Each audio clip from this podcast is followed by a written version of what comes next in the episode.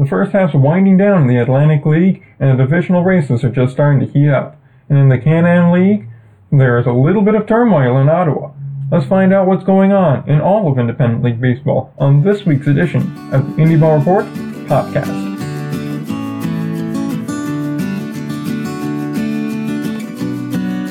Alright, guys, we're back again. I believe this is episode number 22. So we've made it a good little bit here. Again, it's just me this week. Co-host James, he's a bit under the weather and wasn't able to uh, head down to the fanciest of studios we have.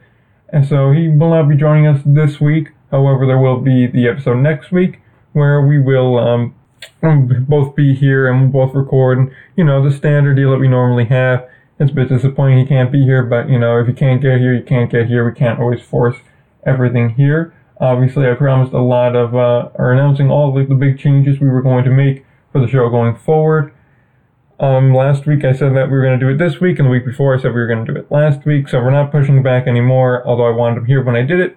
We're just going to, well, I'm just going to announce them, but I'll do so at the end of the show, which again, we're shooting for about half hour, 40 minutes, uh, but there is a lot to discuss, both in the Can-Am League and in the Atlantic League. So without further ado, let's get started on both of those and we'll jump right into the Can-Am League. Everything had to change uh, due to uh, the news surrounding Ottawa. If you follow the Twitter account at IndieBallPod on Twitter, or if you were on the uh, Instagram and you saw our, our uh, story posts or the two story posts about the Ottawa matter, uh, basically the quick, uh, I suppose, 30 second rundown of it, I hadn't seen or just a bit confused or out of the loop here. What happened was for a while now, Ottawa's stadium situation had been a bit tenuous. Uh, this has been something that we've known about since really the beginning of the year, and uh, essentially the city and the team are on the greatest of terms from what I can gather. And more so than that, the stadium lot, the place where it is sitting, because the stadium is owned by the city of Ottawa, it was listed as one of 20 potential sites for redevelopment. It would go into, I believe, it was public housing. So that was uh, that was always a concern that was kind of hanging over. However, they have a lease agreement that would span for another five years. So at the conclusion of the 2024 season, the lease either need to be renewed or not renewed, and then the champs would be up the creek without a paddle, so to say. And yesterday, Friday, uh, what occurred was, uh, according to Josh Willing, he writes for the Ottawa Citizen. Uh, he reported that the city council decided to terminate Ottawa's lease. However, there was a new agreement put in place that I had seen reported by Willing. And it basically, it was saying, well, now they're just going to have to change how they do things. It's They're still going to be there. They're still good for the rest of the season, although now it changes things. That's where we had sat going into the situation. They were without a lease, but they were still in the ballpark and still good. I took it upon myself to do a little bit of digging because uh, well, you guys deserve the digging. And so I emailed a couple of people and waited for replies. We're still waiting for replies for certain from some people. Contacting both the social media account for the champs and the league didn't really yield any results, nor did emailing the mayor of Ottawa. We tried getting a hold of him, but they have yet to respond to our uh, reply for for comment, I guess. Uh, we asked him several questions, of which include the we asked him what was the current status of the lease, which has all been confirmed by everybody else that that lease is terminated. So that question's kind of uh, pointless now. But I wanted to go and get the uh, other side's opinion on this. So asked uh, what would the team need to do to get a new lease or to satisfy the city. Uh, that question I was more meaning because now we know the lease was terminated I was just kind of looking for confirmation on that. Uh, once again, the city did not reply, but uh, the following two people, which I'll list in a second, they did reply and did confirm that status. So I was trying to see if the team would be able to get another lease. Then we also asked what was the city's perspective on the matter. No replies to any of those. Really want to see what was why Ottawa decided now was the time they're going to do this. Why was why were they going to take action at the halfway mark of the season? Why not take action in the beginning of the season, at the end of the season, why now? We then, or I then proceeded to email the owner of the uh, Champions, Miles Wolff, uh, used to be a commissioner, of several leagues, including the Can-Am, and uh, he did respond to me, so I do appreciate his response. And it was very, very timely. It was about 15 minutes after I emailed him. Uh, I'd asked him what was the current status of the lease again.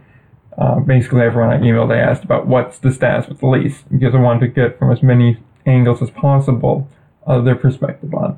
Then I also asked what the uh, plan is going forward for the remainder of the year. Is there any plan in place to keep the champions in Ottawa should the park become untenable? Basically, it's uh, no longer a usable situation. Uh, the relationship's deteriorated to a point where it's not going to be able to be repaired. Wolff then replied to me saying that the city will be terminating the lease and it will be replaced by a facility use agreement. Uh, this, uh, this effectively is a new lease. Financially, the use agreement makes the rent of the stadium less on, uh, onerous, so less strenuous. It it's less uh, overbearing on the team. They're able to manage it better.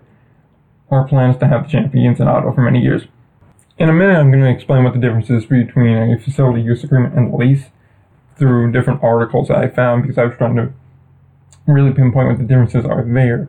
However, whilst I had the owner of the team on, I didn't feel the need to ask him, uh, can you explain to me the intricate details of each of them? I felt that was a bit too inquisitive for uh, people of our size, and more so, I have more pressing questions than that.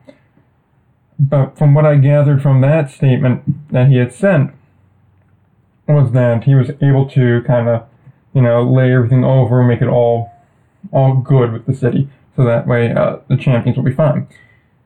So then I asked some follow-up questions, as anyone should. So I asked, how long will the agreement last for? Will this, uh, will the changeover from uh, lease to FUA create any major changes that the fans or the players would notice? To which he replied, Our old lease has five more years on it, so till 2025, and we expect to continue under the new agreement, and no changes for the players or fans are expected. So, my main question, or main point of asking those questions was really to get kind of a handle on the situation from the Ottawa perspective, and it's very clear from the Ottawa perspective, uh, this wasn't necessarily unexpected. That's what I gathered from it. Um, more so than that, though, I gathered that uh, Wolff had a plan in place to take care of this, and clearly he has the assets and the means to uh, kind of repair any damage.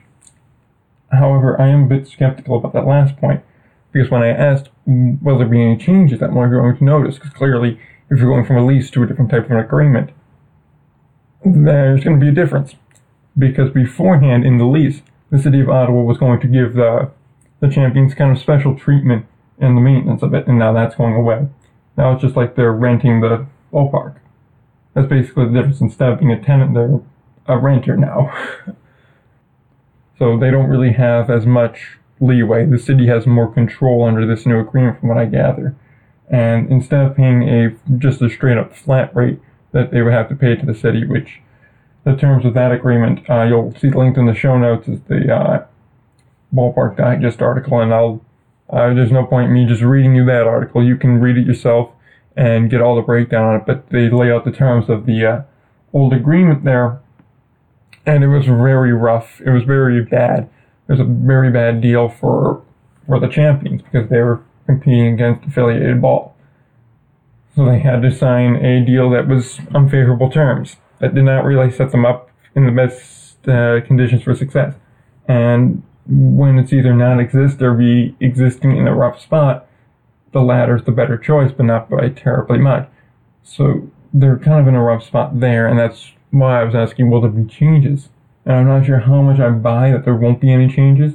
I think there's going to be small noticeable ones, but I don't think there's going to be anything terribly major.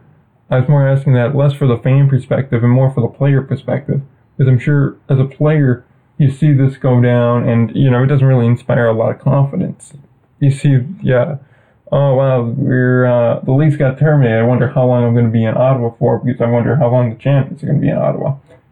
So I was more wondering for that, and I imagine that special treatment that the city was giving them. I imagine the players saw that a lot more than the fans really did. So it'll be very interesting from that perspective. Now, moving on to the next guy I contacted uh, I contacted Kevin Wynn. He's the executive director of the league. Um, I have uh, highlighted him on this show before. We have highlighted him on this show before, uh, mainly regarding the expansion of the Can League. So I had asked him, you know, just kind of for a general overview of what's happening. Uh, again, this asset the lease, again, what the outlook is for the chance for the remainder of the year and kind of the next five years or so, and how does this impact the expansion plans. What he had said was that the lease had been canceled and restructured. That's exactly what we already knew. The lease was gone and something that came in to replace it. Whilst the lease is gone, the facility use is in there. That much is confirmed. Miles Wolff will forfeit his letter of credit with the city. That is also already known. That was made public through the Ottawa Citizen. Uh, and he's going to have to make a $200,000 payment this fall to make up for uh, the arrears. He's also going to be able to play in the ballpark until 2024 at minimum. According to Kevin Wynn, the champions are safe for the next five years. I have my thoughts on that, and I'll get into those in just a moment. But uh, if this is how the relationship's going to be with the city, I'm not sure if uh, five years is going to happen or not.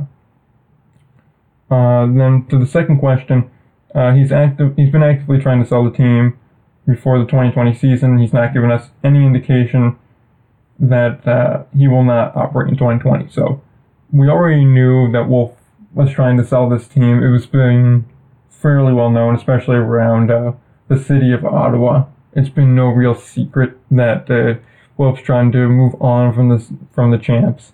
Uh, now I'm not sure how feasible that's going to be given the current status. Obviously, if you have a lease in place with the city, it makes you a lot more appealing to a buyer than if you don't.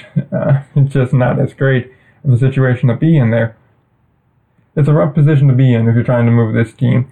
And by move it, I mean just move it off of your shoulders and onto another team's shoulders, or another guy's shoulders.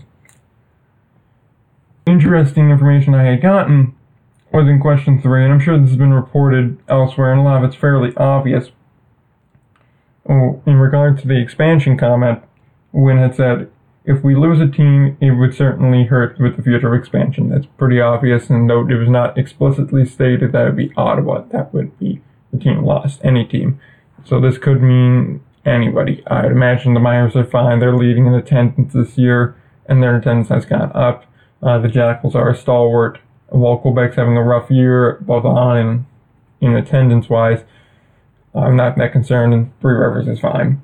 So I don't, I don't imagine any of them. If anyone, be Rockland, who's talked about wanting to be in the Atlantic League by 2020, but I highly doubt that uh, Rockland's going to want to move on from, uh, or I highly doubt the Atlantic League rather is going to want Rockland in there after a little bit of a rough start already with High Point and trying to lobby for Pawtucket and with the MLB deal in there, it's just I don't see something like that's going to be approved.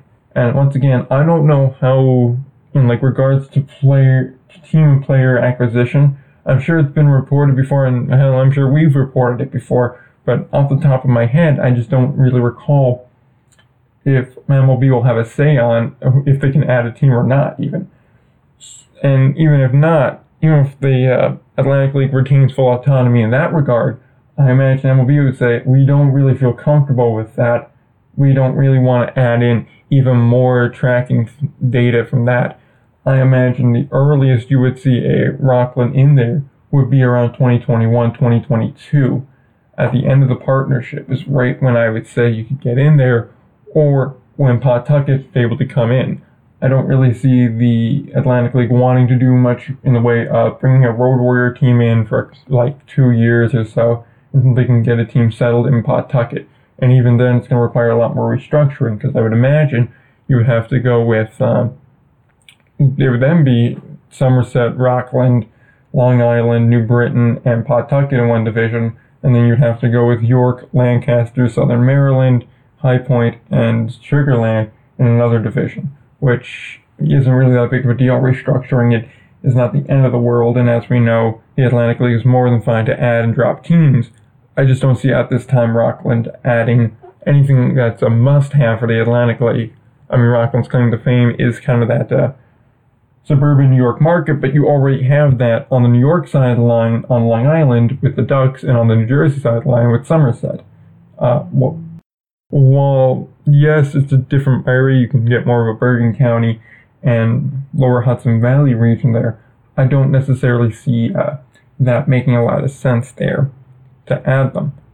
As we know, there's a bit of a controversy around the stadium. Now is not the best of times to go into. However, it's something that needs to be considered before adding them, considering that Frank Boulton has been very adamant about not only getting Atlantic City in there, this has been something he's been working out for about a year now, and now he's also tackled Pawtucket. I would imagine Atlantic City is far more of a destination than Rockland is. It just makes more sense, especially with their more recent acquisitions. If they're going to keep with traditional markets, I would say it would have to be in Atlantic City because you'd want to capitalize on that tourism strip of the Jersey Shore more so than the lower Hudson Valley region, which Rockland's seen diminishing attendance for the past few years. Now, I don't have many doubts that, sure, if they were to move over, yeah, their attendance would probably jump up. You'd probably see, roughly speaking, double, and they'd probably be around 4,200 to 4,400 a game. Especially in the early going, you get some former Mets, some former Yankees in there. With a larger budget, more talented players, it could certainly work. However, I don't really see the Atlantic League going, we must have Rockland. I think if Rockland gets added, it will be at the Atlantic League's behest, not at Rockland's behest.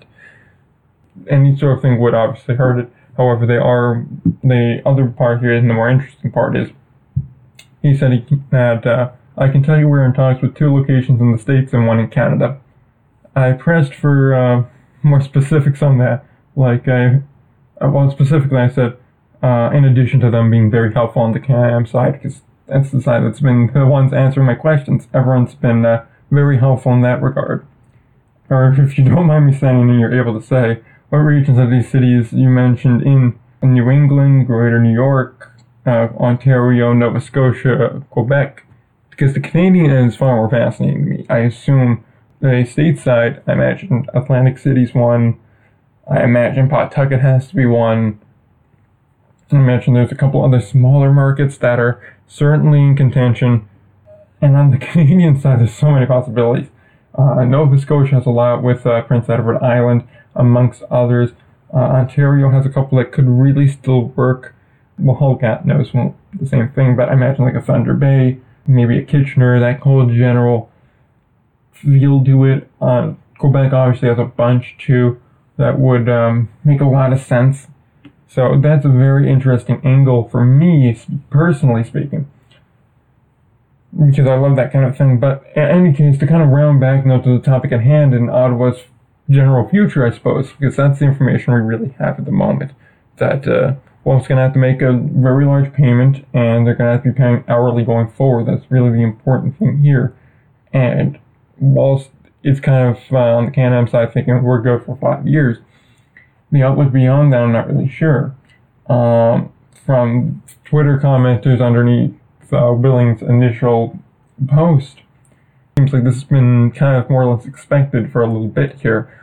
With this current agreement here, I'm really a bit skeptical of them making five years, and I really wish I would have gotten something back from the mayor's office because it would make me feel a lot more confident one way or the other. Because from the information I have now, everyone's very confident in that we're good till 2024. Beyond that, where are you going to be? You know, I can't confidently say I see them in the in Ottawa in 2025.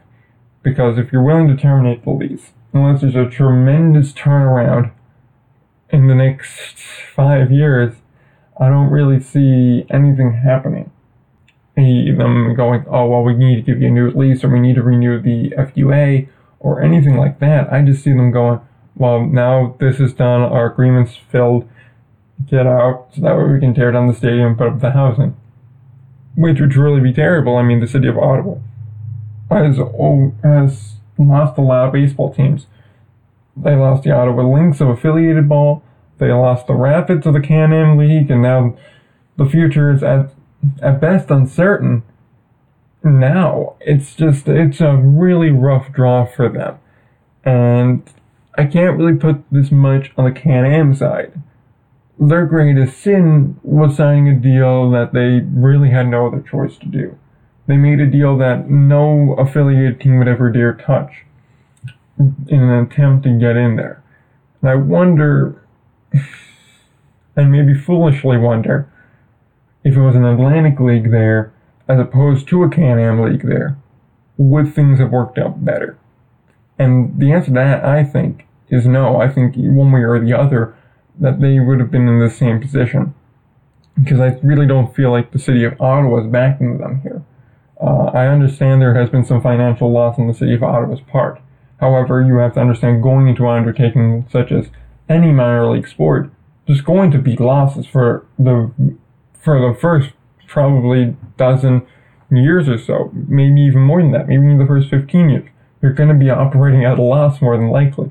Very few markets turn profit within the first five years, and even even fewer before that. It's not really until you start getting that established fan base that you really start seeing that return. It's about 10 years in that you're going to start seeing returns on it. And if I'm correct, Ottawa's only approaching 10 years fairly soon. I think they're only at five years. Yeah, they're this is their fifth season. So I mean, you're expecting to have losses. I mean, that's like opening up a restaurant expecting everything to run smoothly. It's you got into a very dangerous market to get into, and for some reason you're going, I can't believe we lost money. It's like investing in Enron in 06. It's not a good decision. It's very bad. I mean, it's it's like if I went to Bernie Madoff right now and told him to match my money and then be surprised I'm out of money. You know, it's you know what you're getting into. This is really on the city of Ottawa because the champions have done everything they can. They're very active on social media to try and get younger people in. I'm sure they're very active around the city of Ottawa. If we are to judge how Miles Wolff, Miles Wolff has ran his previous teams, it's very much uh, a very hands-on operation. He very much gets active and involved and gets people to the ballpark. More so than that, though, even it's been a very winning team. Last season was obviously not a very good year for the champions. I, I grant you that. However, actually, it's only been two years since they won in 2015. So, I mean, it's it's very difficult for me to say that the organization's doing anything wrong here. If anything, the greatest sin would be just signing the deal, but Ottawa's too good of a market to pass up on when the opportunity here. And like I said, it, and like I keep repeating, I really feel like this is on the city here. If you didn't like the agreement that you had signed, or you had a different thought about it when you went into it, then that should have been something you brought up at the time. And if it was that big of a sticking point for you, then I'm sorry you shouldn't have signed the contract, but you signed the lease agreement. You knew what you were getting into. You had a very generous split here where you're getting a large percentage of gate revenue, you're getting a large percentage of revenue made inside the stadium, uh, see concessions and, and merchandise. You got very generous there. You had an even more generous lease agreement to you. It was better than anything you were going to get with the double A team that was pushing there. It's just, I almost wonder too because the timing is very convenient. It's about a week after the uh, the whole Rays fiasco to Montreal, and as we know, they're they are not out of their lease in Tampa Bay until 2028. So I almost wonder if the play here is among those that still want baseball in Ottawa to kind of force the champs out, to fulfill their agreement, make it easier on yourself to get out of this commitment in 2024. Let the thing sit dormant for four years, maybe put a soccer team in there or something, or just run a bunch of events and conventions in the ballpark. It seats 10,000 anyway. And then in 2027 or 2028, when the Rays announced they're leaving Tampa Bay, because all the signs point to that, and they go, we're moving to Montreal, and the league will obviously approve it, then you can go around and say, well, why don't you put your AAA team in Ottawa? It's only a couple hour car ride or a short 30 minute, 30 minute plane trip. You could easily get teams up and down or put them in the International League. It'll work out terrific. It's a 10,000 seat stadium. You dump about a couple million into it. It could be top along and the gem of minor league affiliated ball. I know that's a bit uh, conspiracy theory, but I think it definitely has merit. It definitely would make sense there. And then the other half that says we shouldn't even have built the thing to begin with they don't really care what happens as long as they can get the current tenant out and put up high rises. Which, obviously, from where we stand, either scenario is quite terrible for us. I suppose we prefer the one that keeps baseball in Ottawa, so that way at least the fans have something. And same in the case of Wichita. But, you know, it definitely isn't the same when you have affiliated ball. Uh, the thing that's kind of drawing about independent ball is you're on your own. Whether you survive or you fail is kind of deter- well, determined by a lot of factors, as we see in this case. There are no real rules. You can kind of do whatever you want. It's kind of like a, a wild stallion, if you would. It just gets to run around free, and whether or not it survives or not is dependent on its own actions and how it handles the actions of others. As opposed to affiliate ball, that's like a thoroughbred racehorse. Well, yeah, it's gonna probably run better it's reined in, it's trained, it's beaten. It know it's not the same. And it just doesn't give the same sense, at least to me. Maybe a bit poetic, but that's the way that goes. So. Uh, I wanted to talk more in depth about the actual play in the Atlantic League this week, but uh, seeing as we're already at 30 minutes here, and we're running behind on getting this thing up as it is, uh, due to several backlogs here, uh, I'm gonna have to save that for uh, the next show. So we will move out to the Atlantic League here after I think giving a fairly good feel on Ottawa. Once again, next week's show we will re- most obviously will be reoccurring, and obviously we'll bring this issue back up again when my co-host is healthy and back here in the studio. So we will move to the Atlantic League for real this time now because there's been a lot going on in that league in regards to divisional races, and man, oh man, am I gonna jump on Sugarland. Uh, it's tough here because the way I'm sitting in this chair, because I decided to move to a smaller quarters to record this week, that's uh, hopefully better on the audio. You don't hear the air conditioner really at all, and there's not as much traffic noise. And so I hope the audio quality is better this week. But the way I have to sit is much smaller than the mic, and I don't have my same usual setup here because I'm just running out of breath from the way I'm sitting, and it's uh, less than ideal. So I'm sorry if it's uh, not the best performance on my end. Uh, I hope the quality is at least a little bit better. Uh, some sort of a consolation prize. But in any case, to the Atlantic League, Sugarland's clearly the starting point, and coming into the week, they were on a little bit of a skid. Then they went on a huge skid, and now have lost about eight or nine in a row and all I'm left thinking here is remember back a couple episodes ago when I said you can't let let Giansanti hit his way out of this. Because what's going to happen is you're going to be put into a pennant race. And when you get into a race like that, anything can happen. And then I said, the only reason this is even a debate is because Sugarland's running away with this division because the division is by far the worst we've seen Atlantic League rather in a very long time. And my co-host kept going, he has his way out. Sugarland's fine. Giansanti needs to get going if they want to make a good run in the postseason. We all remember that? Because I remember that. And you know what? Maybe maybe he's coming up with excuses. Maybe the real reason my co-host is here is he knew I was going to bring this up. Because currently speaking, here on June 29th, just about a mere week away, from the end of the first half of the season. Just about 10 days away from the All Star break. Your Sugarland Skeeters sit at a 31 and 31 record on an 8 game losing streak. And the best part of all of this, the York Revolution, who on this show we have been not very shy about uh, jumping on a bit, due to their atrocious bullpen for about the first six months, six weeks of the season, and their lack of a starting pitching staff, and the fact that they, at various points in this season, couldn't hit their way out of a paper bag and made, uh, well, made the Patriots look like the Yankees in terms of batting, which is never a positive thing. Well, those very same York Revolution are but a mere three games back of your Sugarland Skeeters, the Skeeters that have been leading this division since the beginning of May.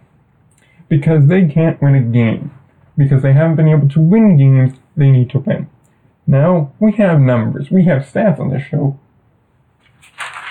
As you can hear, my stats are written on paper, so that makes terrific audio quality for all of you. In this eight game losing streak, let me read you the last. Oh, wait, hold on. There's more. I have all eight losses here from their starting pitching. Allow me to read you them in order. Dallas Beeler, six innings, four, eight hits, four runs, all earned. Christian Bergman, four innings, nine hits, five runs, all earned. Scribner, six innings, seven hits, three runs, all earned. Perk, five innings, five hits, two runs, both earned. Dallas Beeler again, five and two thirds, ten hits, five earned, five runs total. Here's about their only good start thus far. Or Pimentel, five five innings, one hit, one run. They would still go on to lose that because the bullpen would then surrender five runs, and they would, and as an offense would only muster seven hits. Although they did push one run across after the sixth, so good for them. Now, in the past two days, so Thursday, Friday, so this would be yesterday and the day before, Scribner again took the mound. He again went six innings, giving up eight hits and nine earned runs. Once again, only nine in total. And then Perk went out there and in a beautiful two inning performance in which they got lit up like a candle. Against High Point, he went two innings, surrendered three hits and four runs, but only two of which were earned. The bullpen then did even more damage by surrendering nine more runs, and they committed three errors in that game. Need I say more? The starting pitching has been slightly below average to atrocious in all but about two to maybe three starts if you really want to push it. Really, only the one start from Pimit- uh, eh, or Pimentel, uh, however you pronounce his name, P I M E N T A L, I believe it is. all but his start were really quite bad. So already the pitching's putting the hitting behind the eight ball, and the hitting hasn't really stepped up to the plate. I know, terrible pun. I didn't even mean to happen, but they will wrong with it. The hitting hasn't stepped up to the plate. They're not doing their job. So the hitters aren't doing their job, and the pitchers aren't doing their job, how are they going to win against teams they should beat? I understand losing the high point, but they dropped some games to York, which is a team that has been on the ropes, and really, for the past month and a half, has just been waiting for that knockout punch to come, and has never come. Now they've managed to creep their way back into this division to a point where 500 baseball could very well win this division to even, dare I say, under 500. Under 500 should never win a division. That is unacceptable. This whole division has just been hot trash. Meanwhile, on the, on the other side of things, nobody's really out of it. New Britain is to an extent, and the amazing thing is, while New Britain is technically, mathematically, I believe they're still alive, but in practical means they're not. They're five back of High Point here, and I don't think they're going to have enough here. There's still four games above 500, and if they were in the other side of things, they'd be two and a half games up on everybody. It wouldn't even be a contest right now. It's amazing. And meanwhile, High Points ran off a five game winning streak and now they're a game back of Long Island, and Somerset's currently playing a huge series, from in which they dropped la- they dropped game one last night. They have relief in David Kubiak taking the mound tonight. That is, unless he gets his contract purchased, which I'm not sure what Kubiak's doing to prevent him from getting his contract purchased, but the man is a machine. He just goes out, he gives you seven innings. Brown's going to surrender no more than five hits and no more than, than two runs. And nobody wants to purchase his contract the way he's pitching right now deserves a spot not only in affiliated ball, but on a major league roster, if for nothing else as a long arm. I mean, God, look at the way the Met bullpen is. He could definitely slot in there. And I'm sure if you want to look at the worst starting pitching snaps in the league, he could find a place as a five starter. But that's a side rant. We'll get to that division in a minute. The important thing is that on the other half of this league, on the Liberty Division side of this league, it's just been a firefight. Nobody is out of this. The amazing thing is, if Long Island comes away with a one game lead, it's very possible at the end of this that High Point takes its first half division. And would confirm one of my hot takes that they make the playoffs, which apparently isn't so much of a hot take. It's amazing here. It really is amazing to me. I can't, I cannot see, I don't understand how the talent could be so not evenly distributed. I don't understand what exactly Sugarland is doing wrong. That's the other thing that makes it very hard for me to process all this, is that Sugarland should be a better team than they are, and they're just not playing up to their level right now.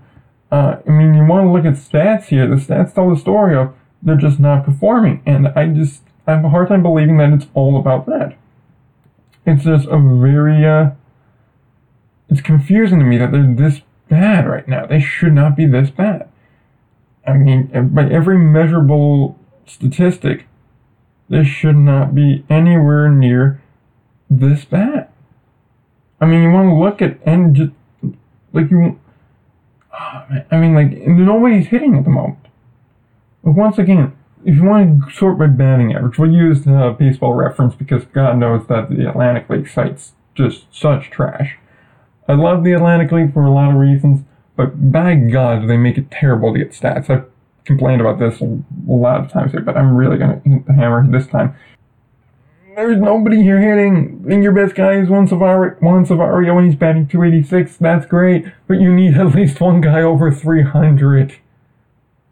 And it's not like Silverio's hitting 286 with power. He has 7 home runs, 33 ribbies. I mean, yeah, that's great, but it's not wonderful here. It's not doing everything here. I mean, you want let's go by game started. Silverio's been basically playing every he's played every game, 62 games out of 62. He's not getting a day off. Giansanti's still struggling. He's batting 225, so it looks like I'm going to be right on that one. Two, uh, Cody Stanley. Okay, my, he is uh 260, 265, uh 233 for Dennis Phipps. So it's either a home run, or it's an out. Um, yeah, no, nobody else is really jumping out to me. I mean, that's the that's a major problem. Nobody is, and now they released their pitching coach too, which has pitched fine. Like Roy Merritt has not been the problem here. If you think Roy Merritt's been the issue, you're not paying attention. The problem is your team is not hitting the ball. And when the starter takes the mound, they're not doing their job. And if you notice, out of all the stars I list down this eight game skid, Roy Merritt did not start once why he didn't start at least once when if you look back before that. Like, hold on one second. I'll look up the stats for the week past. I'll dig back through here because I have them all again listed here. In Merritt's one appearance, he went four innings, six, in, six hits, and one run. The run was earned. If that's not the best start you've had, and that was on the ninth game, that was their last win, was Roy Merritt's start. So he, call me crazy, but maybe during the skid, when you had, I don't know, just abysmal pitching, where you saw Scribner get lit up, Park get lit up, Fielder get lit up, Bergman get lit up. Everybody that pitched, except for one other guy here, uh, Pimentelli, Pimentel, yeah, Pimentel. Yeah, Pimentel was the only guy that did not get lit up. I'm sorry, if you only have one guy that didn't get lit up, maybe maybe you should skip a start maybe you should be bringing Merritt in earlier in the games. He's the only one that has started effectively so far. And you release him? Yeah, that's going to go great. I can't wait till he goes to York and then he's the reason why you don't make the playoffs. Because let's be honest with ourselves here for a minute. Whoever wins this first half is going to make the playoffs. they're going to make the playoffs. And if with the way York's playing right now, if they don't win the first half, they're going to win the second half. And the real loser in all of this, and as a great segue to talk about the Liberty Division, is whoever finishes second or third in the Liberty Division. Because let's be clear, High Point, Long Island, and Somerset all deserve. Honestly, the whole Liberty Division deserves to be in the playoffs. There's no one on the Freedom side that deserves it. They just don't. And I look like an idiot for saying three and a half, or 83 and a half as Sugarland's win number. Because right now, they'll be lucky. They'll be lucky to touch 60 with the way they're playing. And I get it's a bad skid. But at the same time, this isn't the first time they've struggled with pitching. It isn't the first time they struggle with hitting. Just normally one side or the other bails the other half out. And this time, no one's bailing anybody out, and this is what happens. So I honestly hope York wins this division as a wake up call to them to go, maybe we should start playing baseball again. But, any case, we'll look at the Liberty division rather quickly because now we're starting to run a bit long. My rant has uh, gone on for quite some time here. But uh, on the other hand, uh, Somerset struggled offensively still. They dropped some games they should have won. They had a nice lead in their division coming into or coming out of the Long Island series last week. And then they blew that away. Long Island won games they needed to win. Somerset didn't. New Britain's meddling, and then High Point just, like a uh, plane on takeoff, just started climbing right up the standings, and it's worked out great for them. So it's really anybody's game there. I still think it's going to be the winner of this series that's going to take it. I think it's going to be Long Island. I think Somerset's going to win the second half. I think High Point's going to get screwed because York's going to win this half, and then Sugarland's going to win the next half, and High Point's going to be going, we were 10 games better than anyone in that division, yet we're sitting at home. I just, I mean, yeah. The division's crazy with the divisional race and everything. If you want to take a look over it, let's take a look over at the uh, pitching numbers then. On the, really on all three of them we'll start with High Point there. Uh, this past week, only really two bad starts. Uh, uh, Heron and Damasi. Uh, Heron went seven innings, six hits, five runs, four earned. Damasi went five innings, five hits, four runs, four earned. Uh, but both times bullpen shut it down after they got out of it. So not really much concern there. Everybody else went. Uh, Van Meter did his job. Carl did his job, and Simmons, while struggling a little bit, bullpen again did a very good job. Bullpen's been on fire this week. Only one run. Only allowing one run's pretty pretty darn good. Um, meanwhile, if we take a look over at the, uh, like I said, I think New Britain's out of this. I think they came on a little bit too late. If they would have started their charge about a week earlier, we could really see a fun fight to the finish. But uh, already it's going to be pretty fun. Uh, Long Island wise, a little bit rockier on the starting. Uh, a couple of starts here. McAvoy had to get taken out after two in a seven inning game. He allowed four, and the bullpen kind of imploded from there. And then uh, Iorio, five innings, six hits, four earned runs. Uh, then the bullpen gave up seven. So, I mean, not exactly great, but uh, Darren Downs also not the best. Uh, three and two thirds, four hits, two runs. Only one was earned, though. So, I mean, not, not the best starting pitching coming out of Long Island. Meanwhile, Somerset, they've were pitching very good. Only Holmberg with a six-run uh, start in five innings. And O'Sullivan, same deal. Actually, same exact numbers. Only one more earned run, or yeah, one more earned run than Holmberg had uh, in one less inning. But uh, everyone else pitched great. Uh, Kubiak, a two-hitter in seven innings. Once again, he should be signed. Once again, he isn't signed. And selfishly, I almost hope he isn't, so that way I get to watch him pitch more locally and in person. However, at the same time, the dude deserves to move on. I want, I really want to see this guy get into affiliated ball and be on a major league roster. Because there's no excuse for him not being that right now. Because right now, the way he's pitching, man, he's just, he's, he's like the Jacob DeGrom of the Atlantic League right now, and that's really the only way you can put it. If we want to look so far into this week, uh, Holmberg recovered a terrific start for him uh, seven innings, four hits, no earned runs, no runs at all. And then O'Sullivan pitched great last night, but uh, unfortunately, Mike Broadway gave a three-run bomb, and that's why Long Island currently leads this whole whole shebang, the whole league really. Uh, but O'Sullivan went six innings and again four hits, so he did very good too. So Patriot pitching is doing their job. It's once again the bats are an issue. The small ball team they are, but as run scoring team they are not. Uh, they need to get some sort of a big bat. They need to look somewhere to get that bat from. Obviously, Espinal and Paredes have really helped out, especially with Jimmy Paredes coming in. His debut saw a lot of offense from him, so hopefully he can continue that for Somerset's sake. But uh, they're going to need to find some offense from somewhere. Because right now, this team is just not producing enough to make a meaningful run. They may win this division here, but if you lose Kubiak, man, you lose your ace of your staff, and while everybody else is a very good pitcher, they all have at least one bad start, and that's something Kubiak really doesn't have. And pitching can help you out, but you need some run scoring, and they just really don't have that. I'm really still beating the drum on them getting Rubi Silva. I think Rubi Silva could really help this team out. And then you go out, maybe you pull in one guy from the Can-Am League, maybe you don't. I don't know. Maybe you find a guy that's kind of sitting on the sidelines, trying to get back into things here, trying to think of guys that maybe uh, maybe good additions to the team here. I'm not sure what Josh Thole's up to, but maybe Josh Thole. Who knows? I mean, there's probably a boatload of other minor leaguers that, or a bunch of kind of so-so major league talent that's sitting on the sidelines waiting to get a phone call that they could probably call up, get in there, and really improve their offense with at any moment here. But uh, but yet we're still waiting on that. Uh, and meanwhile, on Long Island this week, uh, McAvoy not a great start for. He went four innings, gave three hits, surrendered six runs, four of which were earned. But then uh, Fisher went out there and pitched terrific last night, five in the third, eight hits, only allowed one run. So I mean, he did he did his job.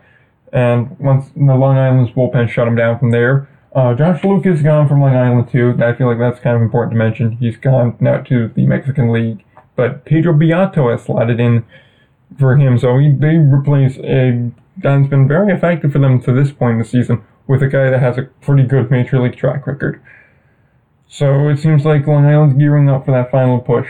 So it'll be a fun fight, fight to the finish here.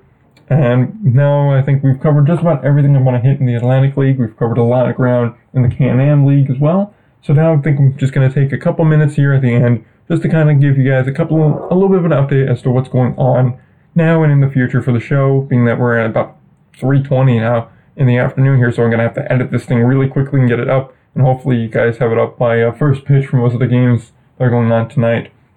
So going forward here, I kind of want to establish a plan. It's been no kind of surprise we've had a little bit of issue scheduling recordings in the past few weeks. I mean, for what about the past month and a half or so, we've been going every other episode's a single episode. So recording dates have been a bit of an issue. And I did notice when we released last week's show, the view number went up a bit. If it goes out on a Friday as opposed to a Saturday or so with that being said, I think the decision here that's been reached is I'm going to move the recording date up in the near future to be recording on Thursdays and releasing them on Friday.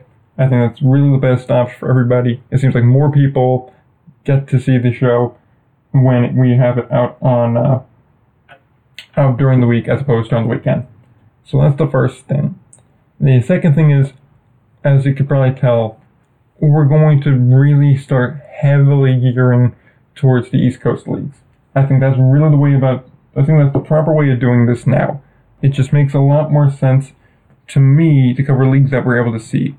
Uh, the Frontier League, even doing the preview show, was very difficult for me to cover simply because I don't really know about any of the players in that league. I don't really know how things run in those leagues. I don't know about any of the rules in those leagues. I've never really seen any of these players, so it's very difficult for me to judge that. And the same holds true in the American Association and really all the leagues that are not the Can-Am and the Atlantic more so than that too, it, there's also a lot of other podcasts on those leagues. I know the Frontier League and the American Association.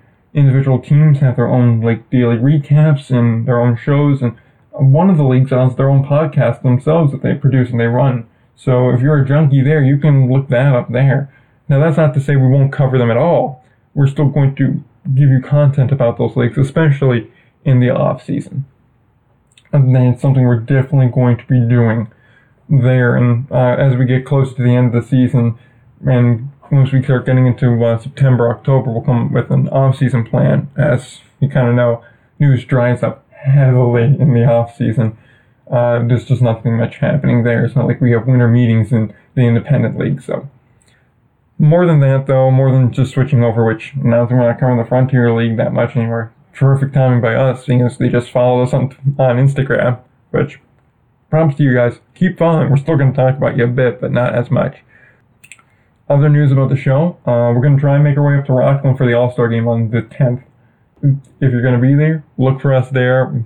But if you see a bunch of tweets and Instagram posts about us, we're going to be there. So that's about it from there. So we'll be really discussing that. Maybe on our way back from the game, we'll do a kind of impromptu show. Maybe we'll do a little bit of a live thing as well. That's still to be determined. We're going to kind of iron out those plans and announce that next week during next week's show.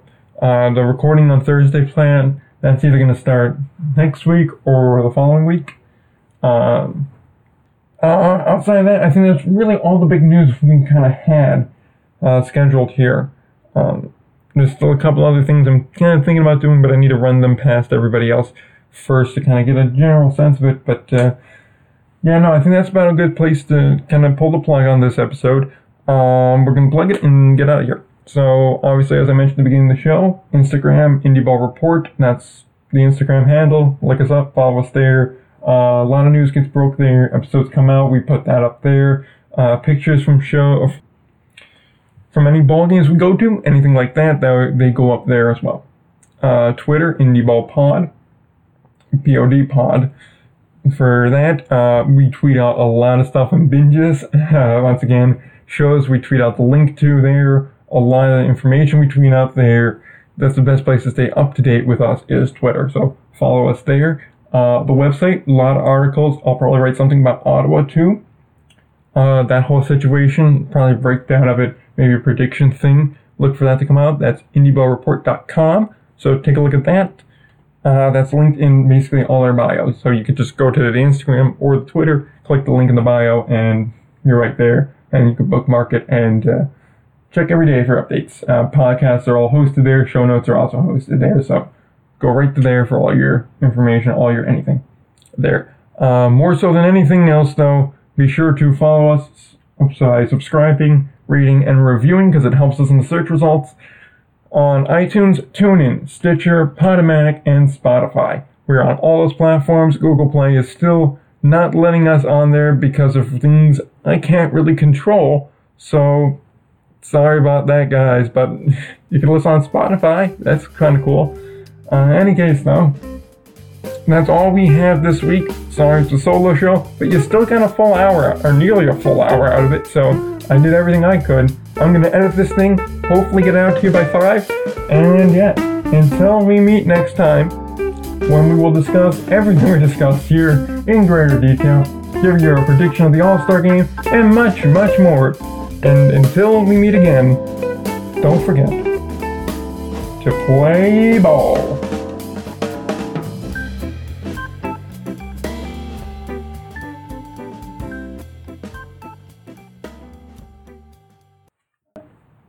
Damn, that was good.